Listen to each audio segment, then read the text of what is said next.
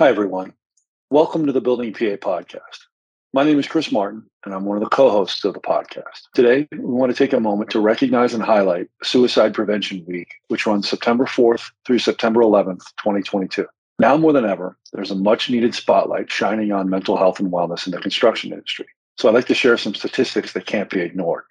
According to the CDC, construction has among the highest suicide rate of any industry, with 53.2 suicides per every 100,000 workers.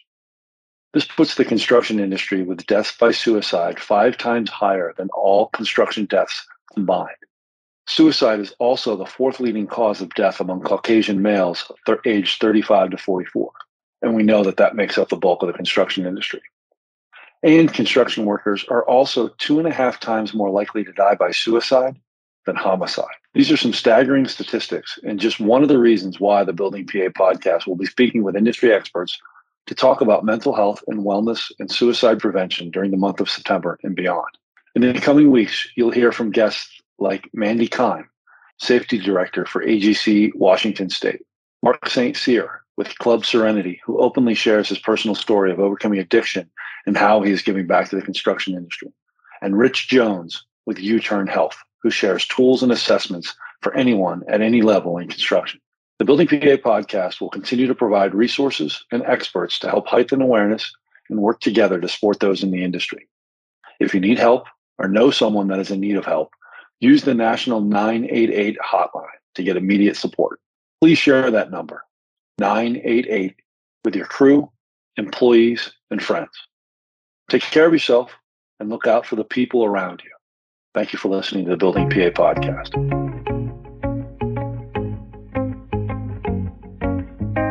Welcome to the Building PA podcast, the voice of the construction industry throughout Pennsylvania. Here are your co hosts, Chris Martin and John O'Brien. Hello, and welcome to the Building PA podcast. I am your co host, John O'Brien from the Keystone Contractors Association coming to you from the Quandel Studio in central Pennsylvania. Joined as always by fellow co host and all around great guy, Chris Martin. Chris, what's going Oh, on? All oh, around great stop. guy. Oh, stop, please. get it now because when I get home, I don't get that. But uh, hey, everybody, this is Chris Martin, and I am with Atlas Marketing, and we are in uh, Western Pennsylvania State, or at least I am right now. We do have an office in Central PA, very close to the Quandel Construction Studios. But Atlas Marketing, we tell stories for people who build things. And what, John, what's our topic today? we got some good stuff for you today. Today's going to be amazing. Today's just going to be flat out awesome. So I hope you're buckled up and ready for this ride here because I'm I'm really looking forward to it. Chris, as you know, KCA wanted to do our small part when it comes to mental health and wellness, and we wanted to do something. We know that we know we know the help's needed, and employers and employer groups need to do their part in the process. And we entered this year knowing we wanted to do something, and we weren't quite sure, and we're trying stuff out. But in the meantime, you know, we're so fortunate and lucky to have industry experts like like Mandy Kime, who's with us today here. Mandy Kime from uh, AGC of Washington is going to talk about mental health and wellness, and uh, we're excited to have you. This is going to be awesome. But before you jump in and say hello, yes, I just I just today, you know, I saw these two stats I just wanted to throw out here. According to surveys, 71% of employees feel that their employers care more about their mental health now than before the pandemic. I think it should be higher, but at least we're getting there, you know, so that's good. And then another one here, which I saw just a half hour ago, I got an email. Eight out of 10 workers use an employer's mental health resources as a factor for a new job. So that's awesome that we're getting to this point Wow. here. And and but I had not heard that one. yeah, that was uh, today's International Foundation email. They talked about that. So, but I'm just a mumbling, bumbling, stumbling Irish guy from Central PA. The true industry expert is here. So let's hear from Mandy. All right, Mandy, what's going on today? Hi, well, thanks for having me. Yeah, great statistics. And I gotta say, I think that um, you know, in my observation, one of the things that we have to our advantage, we can't say that the pandemic has done much for us, but in one way, one one advantage we've gotten out of this is that it's become a great equalizer and it's allowed us to start talking about mental health and acknowledging mental health as an issue not just at home, but also its impacts in the workplace and to start normalizing those conversations in the workplace and and encouraging folks to take better care of themselves. So, while I'm not thankful overall for a pandemic I am thankful for at least that. Um, it has helped us uh, because we can all acknowledge at some point we've not been okay during this ride. And, and, that's okay and and we're starting to figure out that hey it's okay to say that i'm not okay and i'm not going to get you know shamed off the job for for having said so so that's good and i'm not using the word industry expert lightly but but just so our audience understands and gets to know you more than just than just me hyping you up like like who is mandy can you talk about your journey to how you got here who is Mandy? Yes. Well, I'll start with the most important piece. I frequently refer to myself as an unstoppable mom of triplets plus one. And I think that that's important because when I talk about mental health, when I talk about wellness and those kinds of things, it's important to acknowledge who we are outside of work, uh, our accomplishments outside of work. And generally speaking, I'm pretty sure that um, being a mom of four kiddos helps me do better in the workplace and it helps me relate to humans in the workplace better. So that's job number one, most important job. Uh, outside of that, I am the director of safety services for AGC of Washington, as in Washington State, based out of Seattle, uh, not uh, Washington, D.C. Um, so I'm all the way across the country from y'all.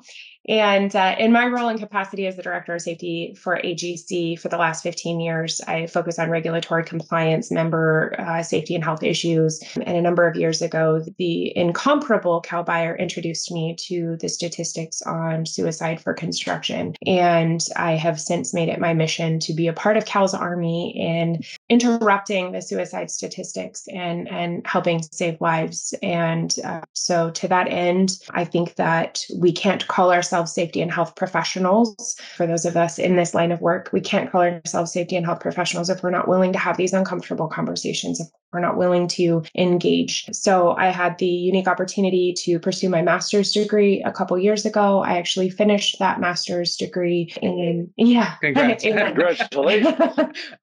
check that check that off the list. Yes. uh, so so I completed that master's degree program last summer and published i in order to achieve that degree i had to do a research uh, thesis project and publish a project deliverable. And so i dedicated mine to mental health and suicide prevention for the construction industry. Wrote a 50 page thesis knowing full well that no one's going to read 50 pages.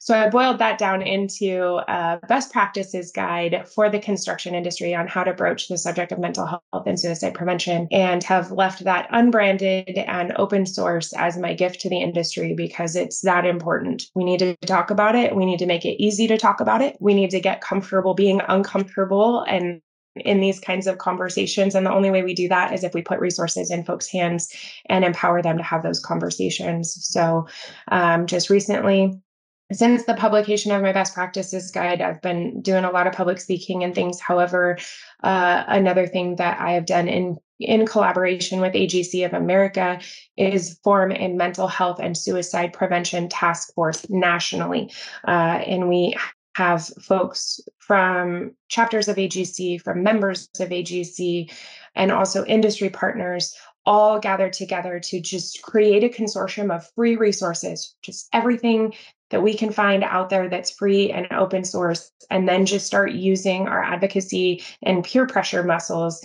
to really push people into having these conversations and impress upon them the why behind uh, the need for these conversations. So, so Mandy, with all of all of that, you know, and, and the family and doing all of these things, help our help our listeners understand like how can we as an industry, you know, kind of going back to your best practices how can we help to break down those barriers? What what are like the what's the first step here, or, or second, third, fourth, and fifth? You know. So I, I would refer folks to the best practices guide and you all are welcome to share that with whoever and I'll I'll make sure that that's accessible. It's open on the web anyway but but I will tell people in talking about this best practices guide that it's not linear. It's not linear because what you do at your company and what they do at their company are are different and the cultures within your organizations are different and so what I encourage people to do is look through a best the best practices guide or look through resources that are available and see what resonates with the existing culture that you have. Some some folks are really active and engaged in engaged in the AGC uh, culture care program, and that fits nicely with how how they're doing things. Some folks have a really robust safety and health group and and they're already talking about this. So find ways to weave it into your existing conversations about mental health or about, you know, safety and health and about, you know, worker well-being. So to me that's job number 1. Job number 2 is really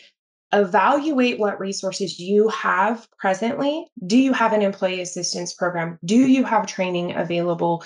Do you have, you know, health insurance provisions that allow you a certain number of mental health visits a year? And then furthermore, what are you doing to encourage people to use those? Have you encouraged your employees to take a mental health assessment? You know, we can't really fix what we don't know. So if you haven't taken a mental health assessment, you probably don't know if you know you might have a hot button or a, a, you know a zone that needs some working on and so by being bold leaders and taking a mental health assessment for ourselves and being able to say without revealing hey i took this assessment and it turns out i have depression or i took this assessment and it turns out i have anxiety you can literally just say hey, I took a mental health assessment. I learned something about myself and I'm taking action to work on that. And I really encourage you to do that as well. If we hear that from peers in the industry, people we look up to in the industry, because frankly, especially in construction, we spend more time with our coworkers and our team on the job than we do with our families oftentimes. Yeah. So if we're hearing that from trusted peers and trusted professionals in the industry, we're more apt to engage with it, especially if we know that it's a tool like mantherapy.org or some of the others where it's connected to our industry. It's in our industry vernacular. It's less off-putting than picking up the phone and calling a therapist and asking them to give us, you know, an evaluation. And and there's multiple tools online where you can do these evaluations in the comfort of your own home or from your cell phone if you're parked in your vehicle. So you can find a psychologically safe place for yourself to do that evaluation, get input and engage. But you know we can't as leaders just go around telling people take a mental health assessment and and trust that they're going to do that if we're not committed enough to do it ourselves and mm-hmm. committed enough to be bold vulnerable leaders and say hey i took a mental health assessment. I don't think that i'm above it instead of you know pushing people to do it take it and lead by example. That's fantastic advice. Yes. Yes it really is. Yeah. It is. It is so. And it seems so logical and simple, right? Right, John? Mm-hmm. Yeah. Yeah. Absolutely. Yeah. I'll try. Um, I mean, if I, I gotta, I gotta give advice that I can follow, and if I can follow it, it's got to be right in that simple zone. yeah. yeah. Let's get some more advice here. So, early in the show, I talked about you know eight out of ten workers, new workers entering industries you know look for mental health resources. So we have this on the front end. We have younger professionals entering that want this. As you know we're um, we have some older generations in all male industry. You know men don't cry men don't tell their stories. We keep everything bottled up inside. What advice or solutions or ideas or thoughts do you have on various people like that? And how do you approach the older generation? And i think that part of the stigma challenge that we have with the older generation is is two layers. First of all, we don't talk about our feelings, but societally, we have a history of not talking about mental illness and suicide. We have a history of not telling people when someone dies by suicide. And so if John or Bob or Frank doesn't show up to work on Monday, and we know that they passed away over the weekend, but we don't know that they died by a suicide because nobody wants to talk about it. It doesn't feel tangible to us. That's just a person that passed away because we don't know that they died by suicide. We don't know the story. And so the first thing for breaking through to our more resistant folks is to share statistics, share that information. So, one of the things that I share in some of my um, presentations, these are just Washington state statistics, but I've got some national ones that'll help bear this out as well. First of all, in Washington state, in construction in 2018, we lost six construction workers to on the job fatalities. In that same 12 month time period in Washington state alone, we lost 125 of our construction brothers and sisters to suicide.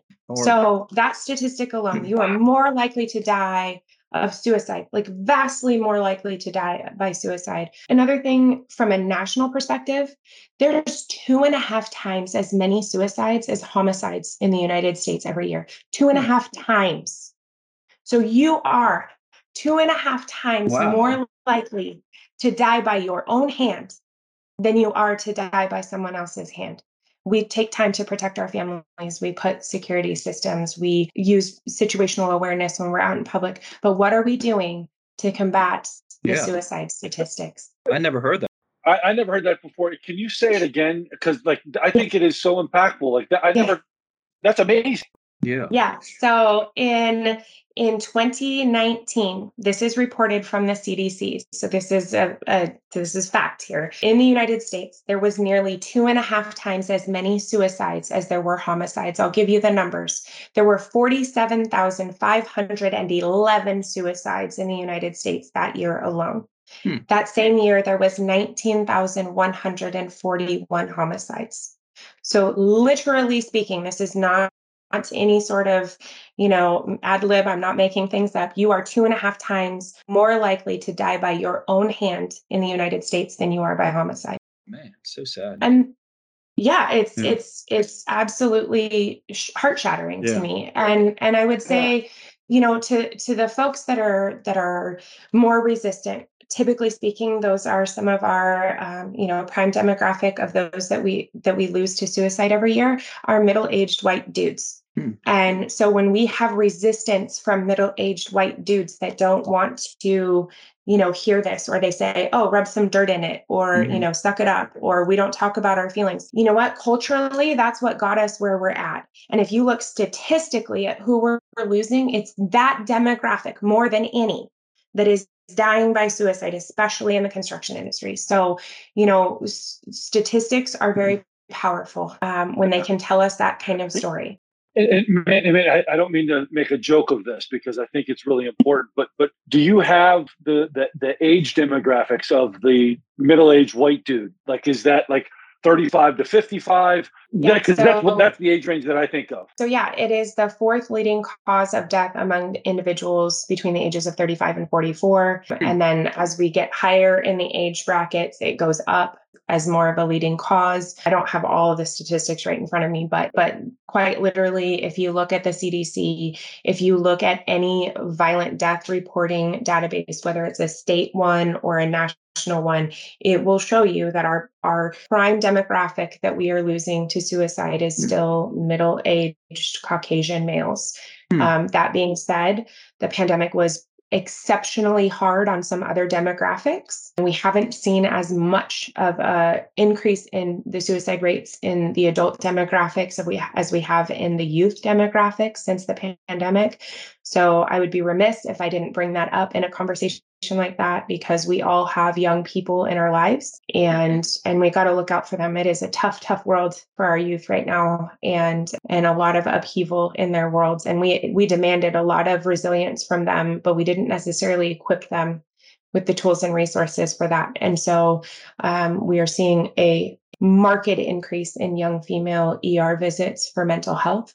Hmm. We are seeing a marked increase in suicide rates in the LGBTQ and BIPOC communities as well. And, and I think that that says a lot about just the upheaval that we have in society right now and, and how much tension there is. So we don't have to engage on all of the upheaval but we absolutely can make sure that people that we care about have the resources and and you can do that without engaging in you know whether you feel it's a political discussion or whatever the case may be you can still look out for people and make resources available. And so that's what i encourage is just that transparency of here's resources and please take care of yourself because i care about you and, and to that point, if anyone listening to this, whether you're in construction or not, LGBTQ, and, and I apologize if I miss a letter there, but any anything, call somebody, talk to Yeah. somebody, please. yes. Yeah. Yes. You know, like and you just Veterans too. Veteran not- community. Yep. veterans, Absolutely. Eh, and-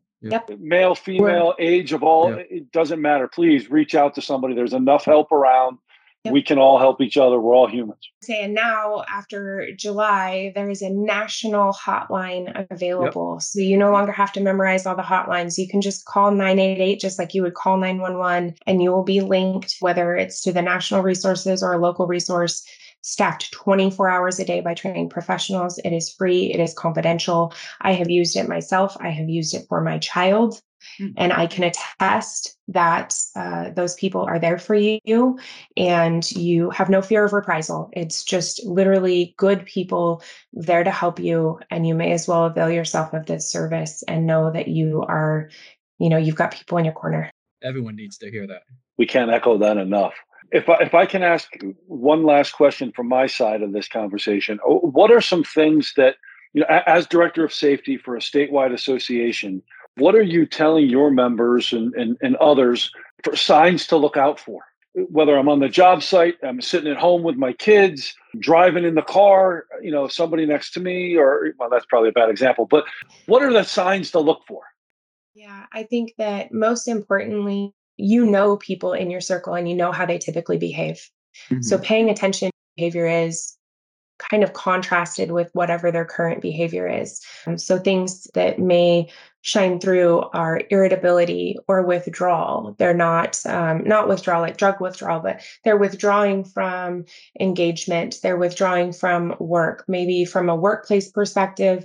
They're showing up late or they're easily distracted or or creating a lot of mistakes because their their head doesn't seem to be in the game or maybe they're just you know isolating in the sense that they're not you know engaging in conversation on breaks or you know making small talk. And so the other thing with eh, with regard to making these kinds of observations i think it's really important to share that it is clinically proven that if you ask someone if they are considering self-harm if they're considering suicide you are not going to put that idea in their head and and and so so don't be afraid of asking that question because asking that question is throwing them a lifeline. It's giving them an opportunity to say what's on their heart and to get the help that they need. Clinically proven you're not going to cause someone to die by suicide by asking them if they are having suicidal ideation. It's also clinically proven that most of the folks that are in that level of crisis are willing and and open to help if it's offered but they're in such a crisis cycle that they're not capable necessarily of always reaching out on their own to to seek that help so we are doing them a favor by asking the question and then sticking with them for a resolution Yeah, very well said. Great advice. Yeah. I mean, it, it is a topic that touches everyone. I mean, I, I think uh, I saw a stat a while ago, a couple months months ago, maybe like one out of every nine construction worker knows someone that has committed suicide. And you think about that, that's some scary shit, man. Hold mean, it's horrible, you know.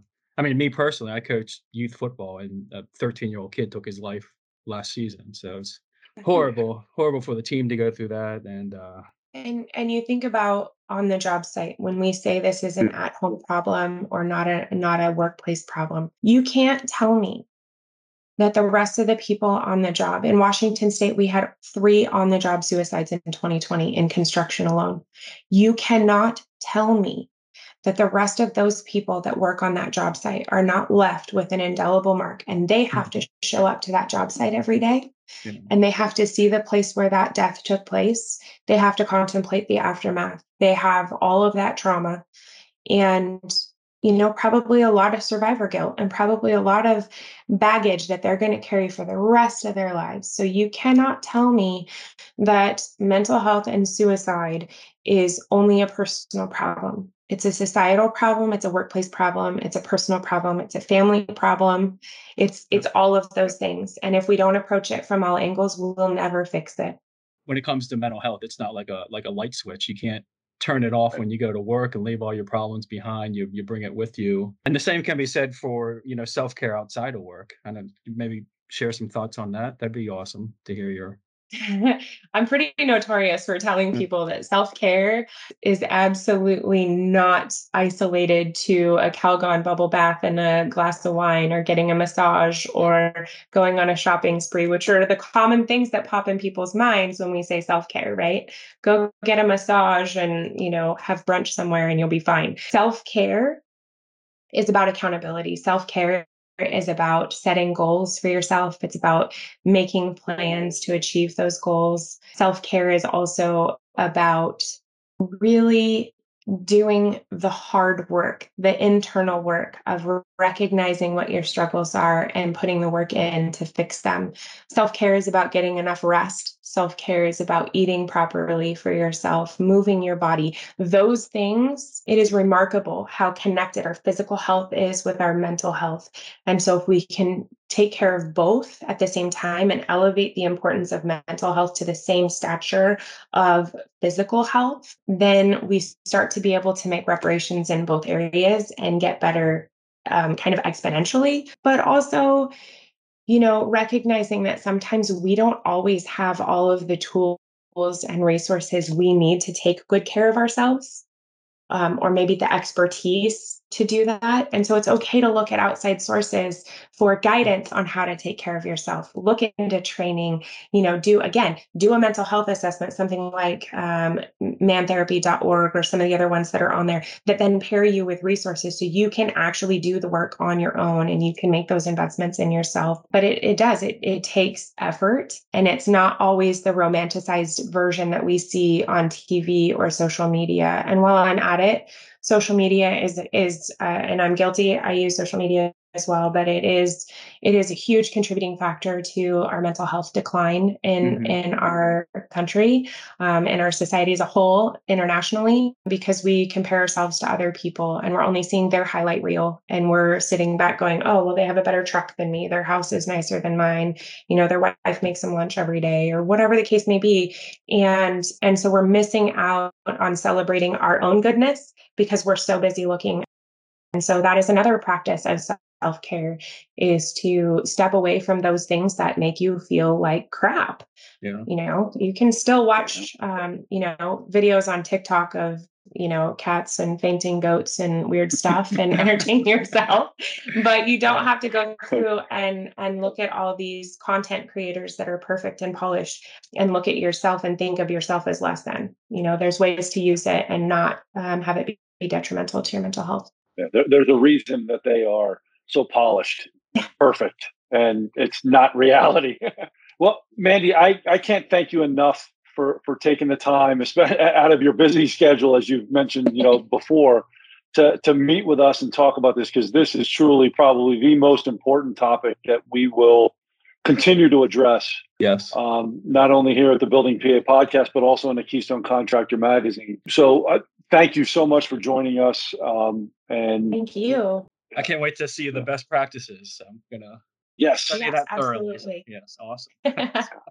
well, I appreciate the invite, and I appreciate you all being bold leaders in this regard and sharing the message um, and making sure that the folks in your network have access to resources and really just start the process of, like I say, really positive peer pressure yeah. of really yeah. uh, trying to get everybody on board with this really important topic and and taking action. So thank you so much.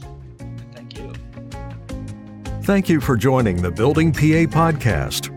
To stay up to date, follow us on LinkedIn and Facebook, and visit buildingpapodcast.com to subscribe to upcoming shows. Thanks for listening.